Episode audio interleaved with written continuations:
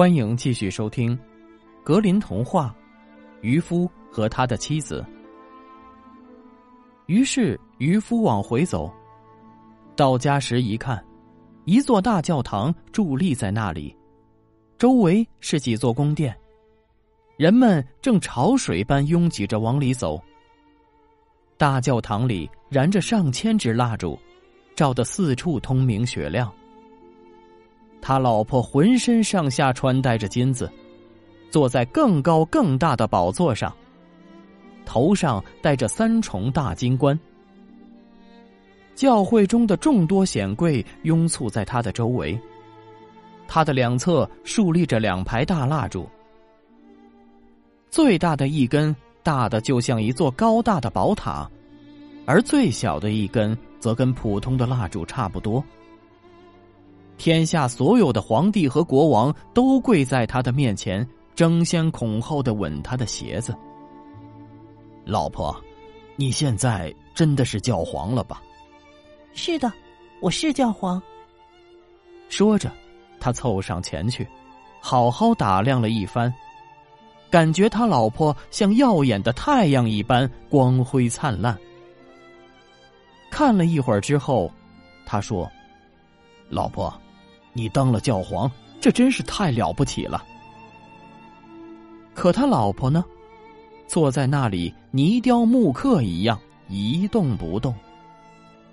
接着他又说：“老婆，你已经当上了教皇，这回可该满足了，不可能有比这更高的什么了。”这个嘛，我还得想一想。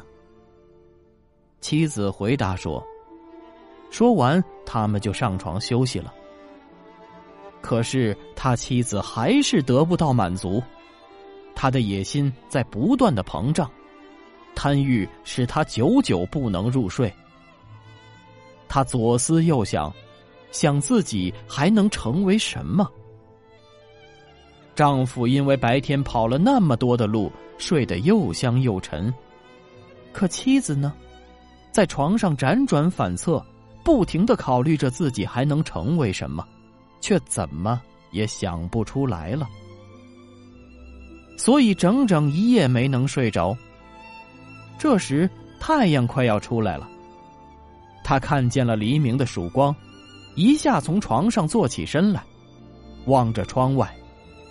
透过窗口，他看见一轮红日冉冉升起，忽然产生了一个念头：呵呵。我难道不该对太阳和月亮发号施令吗？当家的，她用胳膊肘捅了捅丈夫的腰，说道：“快起来，快去找比目鱼去，告诉他我要控制太阳和月亮。”丈夫睡得迷迷糊糊的，一听她这话，吓得从床上滚了下来。他以为是自己听错了，就揉了揉眼睛，大声的问：“老婆。”你说什么？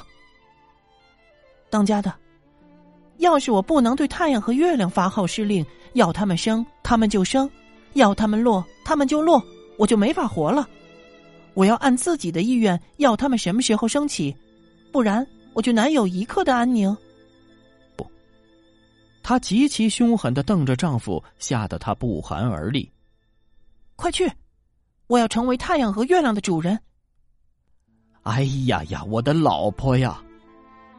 渔夫跪在他前面说：“比目鱼办不到这个呀，他只能使你成为皇帝和教皇。好好想一想，我求求你了，就当教皇算了。”一听这话，他老婆勃然大怒，脑袋上的头发随即飘荡起来。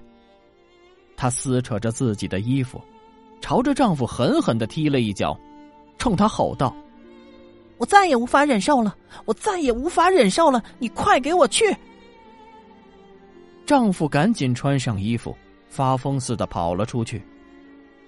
外面已经是狂风呼啸，刮得他脚都站不住了。一座座的房屋被刮倒，一棵棵大树被吹翻，连山岳都在震颤着身子。一块块的岩石滚落在大海中。天空雷鸣电闪，一片漆黑。大海掀起滚滚的黑色巨浪，浪头有山那么高，浪尖上翻涌着白沫。渔夫声嘶力竭的喊道：“比目鱼呀，你在大海里，恳请你好好听我说仔细。我捉你放你没提愿望，老婆对此却不饶又不依。那么他到底想要什么呀？”比目鱼问。“哎，他想要当太阳和月亮的主人。”回去吧。他又重新住进了那个破鱼舍。就这样，他们一直在那儿生活到今天。